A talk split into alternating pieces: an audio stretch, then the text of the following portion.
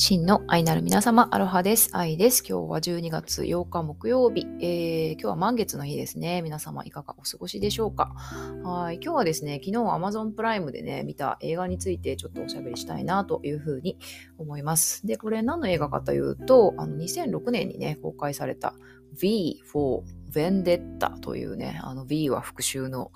復讐ってね、リベンジの方ですよ。あの復讐のね、B は復讐の v, v というね、そういう映画なんですけど、これなんで見ようかと思ったかというと、まあ私がね、あの、所属しておりますワールドシフトのね、ワールドシフト村のね、あの、とある会合の中でですね、まあ本当にね、世界をね、変えようとしていらっしゃる男たちがですね、B4 ベンデッタが Amazon プライムで今見れますよね、みたいな。いやー、私は5回見てます。いえいえ、私は6回見てます、みたいな感じで、すごいね、あの、盛り上がってたんですよね、男たちが。うん、で、あの、女子たちはね、ん何ですか、それみたいな感じでポカーンってしてたんですけど、いやー、なんかこの世界をね、変えようとして、本当にね、あの、最前線で活躍していらっしゃるね、方々が、あの、話題にしているこの映画というのはね、どういうものなのかなということで、私もちょっと昨日ね、夜中2時まで起きてですね、見てみましたですね。いや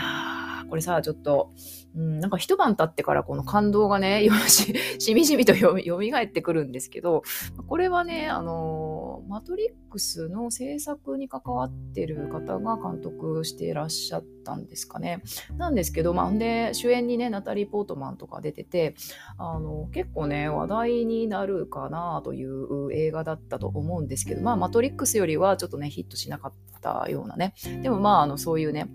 ちょっとカルト的な、カルト的ってこともないけど、あの、ある筋の、ある筋の人にはね、本当にちょっとね、あのすごい絶大な支持を得ているっていうね、そういうね、あの、映画なんですけれども、まあ、これまあ、ストーリーは何かというと、まあ、舞台はですね、第3次世界大戦後の、えー、近未来のイギリスなんですよね。で、その第3次世界大戦ね、あのやっちゃった、その、後のね、時代なんですけど、まあ、イギリスがね、あの、独裁国家になってしまったということで、まあ、一見普通の街並みだったりとかね、あの家庭の風景なんかも映し出されるんですけども、実は本当にね、その強大な権力みたいなものに、あの、完全に支配されたですね、あの、まあ、いわばあの、1984的な、ちょっとディストピアな世界なんですよね。でそんな中であのナタリー・ポートマン演じるあのイビー、イビーかな？イビーっていうね、女性。まあ、彼女はテレビ局でね、働いてるんですけど、まあ、彼女がね、あの外出禁止時間にね、まあ、その外出禁止時間っていうのはもう決まってるんですよね。もう全部ね、あの制限されていて。で、外出禁止時間に外にね、出ていたところをですね、あの、秘密警察に捕まっちゃうっていう。で、その秘密警察もね、本当もう腐っちゃってるんですよね。もう、腐っちゃっててね。で、秘密警察に捕まえられて、で、悪いことされようとしたところに、その彼女の窮地をね、救ってくれた、ある一人のね、その仮面の男がね、救ってくれたと。で、その仮面の男の正体っていうのは、まあ、たった一人でね、その政府にね、反旗を翻す、あの、テロリストだったと。まあ、このテロリストというのも、まあ、なぜ彼がねテロを起こそうとしているのかっていうのもねあの、まあ、この仮面の男 V と呼ばれるあの仮面の男の過去とそしてナタリー・ポートマンね演じるそのイビーの過去がね絡み合いながらどんどんねその大きなね革命が起きていく。そしてまあイービーがですね自分の真実の姿にね目覚めていくっていうね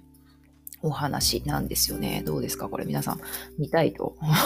思った今のところの説明で。いやいや、これさ、いや、でもこれ2006年の、あの、に発表とかね、あの、公開された映画なんですけど、いや、なんかまさにね、今の時代というかね、まあ当時からもそういう気配はあったと思うんですけど、まあそのね、見えざる闇の権力ね、支配と洗脳とかね、あとまあコロナウイルスを予言していたかのようなその人工ウイルス攻撃のね、お話だったりとかがいろいろね、絡み合っているんですけど、まあそれがね、現代の今のね、時代、あの、とね、あの照らし合わせてみると、本当になんかこうブルブルっとね、震えるような要素がたくさん詰まってるんですよね。なんかこれまあフィクションなんだけれども、あの、ある意味ノンフィクションっていうか、うん、実際にこういうところあるよなっていうようなね、要素がたくさん詰まってんですよね。まあそういう意味でもすごい面白かったんですけど、まあ私の中でね、あの一晩寝かせてみてですね、一番印象的だったのはですね、まあちょっとここからネタバレ注意になってくるんですけど、まあ、ナタリー・ポートマンね、扮するヒロインのイビーがですね、まあ、彼女はね、すごい、まあ、あの、まあ、その時代のね、被害者の一人としてですね、まあ、すごい凄惨なね、もう、むごたらしい過去をね、持ってるわけなんですよね。なんですけども、まあ、あるね、ことをきっかけに、その恐れをね、恐れと向き合って、その恐れと、あの、克服、恐れを克服するシーンっていうのがね、あるんですよね。これがまあ結構ね、ショッキングというかね、なんというか、まあ、ちょっとまあそこまでっていうね、感じもあるんですけれども、まあ、うんまあ、私たちもね、その自分の恐れとね、向き合うとかね、シャドウを統合するとかね、いろいろね、こう言って、ってますけれども、まあ、彼女がね持っている本当にそのむごたらしい運命っていうものを克服するためにもうなんか、うん、そう克服するためにもう、まあ、とにかくねあの最も残酷なやり方でそれをね克服するっていうことがななされたわけなんですよね。まあ本当にねあの、まあ、究極の恐怖とかねその死死ぬこと死そのものにねさらされながら、まあ、彼女はねそれをあの克服したわけなんですよね。でまあこれをねその恐怖と向き合うそのねあの自分の中の恐れと過去とね克服するっていうことをさせたのが実は「てんてんてん」実はこの人だった。えー、みたいな、まあ、そういうね そういうねあのお話のねストーリーのラインがあるんですけどいやーでもこれがねなんか、なんでそんなことするねんって思うんですけど、思うんですけど、急に関西弁。思うんですけど、もうなんかこれもうめっちゃ究極の愛やなっていうふうになんかこう思ったわけなんですよね。まあね、本当はね、まあ本当はそのね、その愛しているならばね、ああ、そんな辛いことあったんだねって言ってなでなでしてね、大変やったな、かわいそうやったなってちょっとまああったかいお茶でも飲んでも、ハグハグハグ大丈夫大丈夫って言ってね、まあ、そういうふうにね、あの、しがちなんですけども、愛しいほどにね、愛してるほどに。でも、まあそれをやってるだけでは、やっぱその彼女はね、その恐れっていうものから、自分の過去からね、永遠に解放されないわけなんですよね。本当に本当にその真実の自分のの強さ自分の人生というものをあの生きられないわけなんですよね。恐れながらねその恐れを自分の中に持ったままね内側からの恐れそして外側からの恐れをねに震え震えたままあの生きていかないといけないわけなんですよね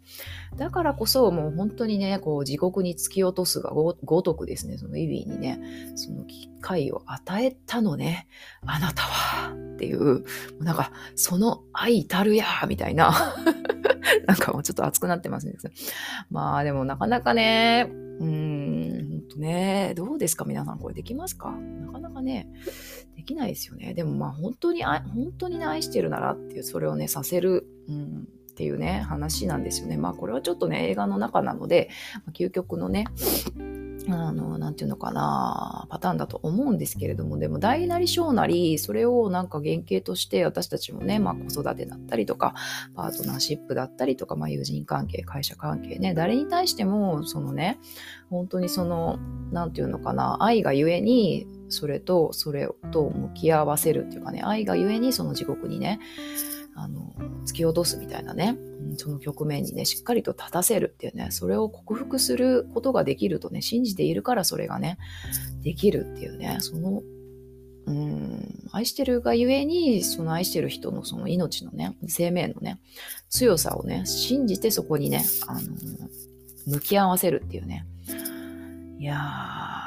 愛やな。まあ、なんか言ってんねんっていう感じなんですけど。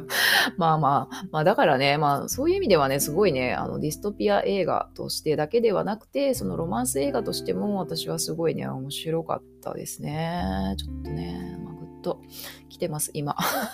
思い出して。いやまあまあね、あの、まあ、そう、そうは言ってもね、そういうディストピア的なね、世界観なので、まあ結構四十くらいムードのね、映画なんですよね。まあ、中に、うん、その中にもですね、ちょっとしたユーモアっていうかね、まあそういうね、あの、なんていうかな、闇の支配的なものとか、まあこの世にね、起きていることっていうのを、まあちょっとパロディってるっていうかね、あの、皮肉ってるようなね、描写も多くて、それもね、なんか、ああ、なるほど、そういうこと実際に起きてるよな、とか、私たちそれに気づいて気づかぬふりして生きてしまっているよな、みたいなま、そういうユーモアの中にでもね、ちょっとね、気づかされることがあったりとかして、まあ、非常にね、よくできた、うん、映画だったなと。まあ、マトリックスみたいにね、ヒットしなかったのは、かるんですけれども、でもまあまあそんな中でもね、ナタリー・ポートマンが本当に美しいですし、本当一つ一つのセリフとかがね、まあ素晴らしかったり、うん、まあストーリーの展開もね、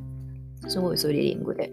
うん、まあよくできた映画だったなって映画ってやっぱり素晴らしいですねって 言いたくなる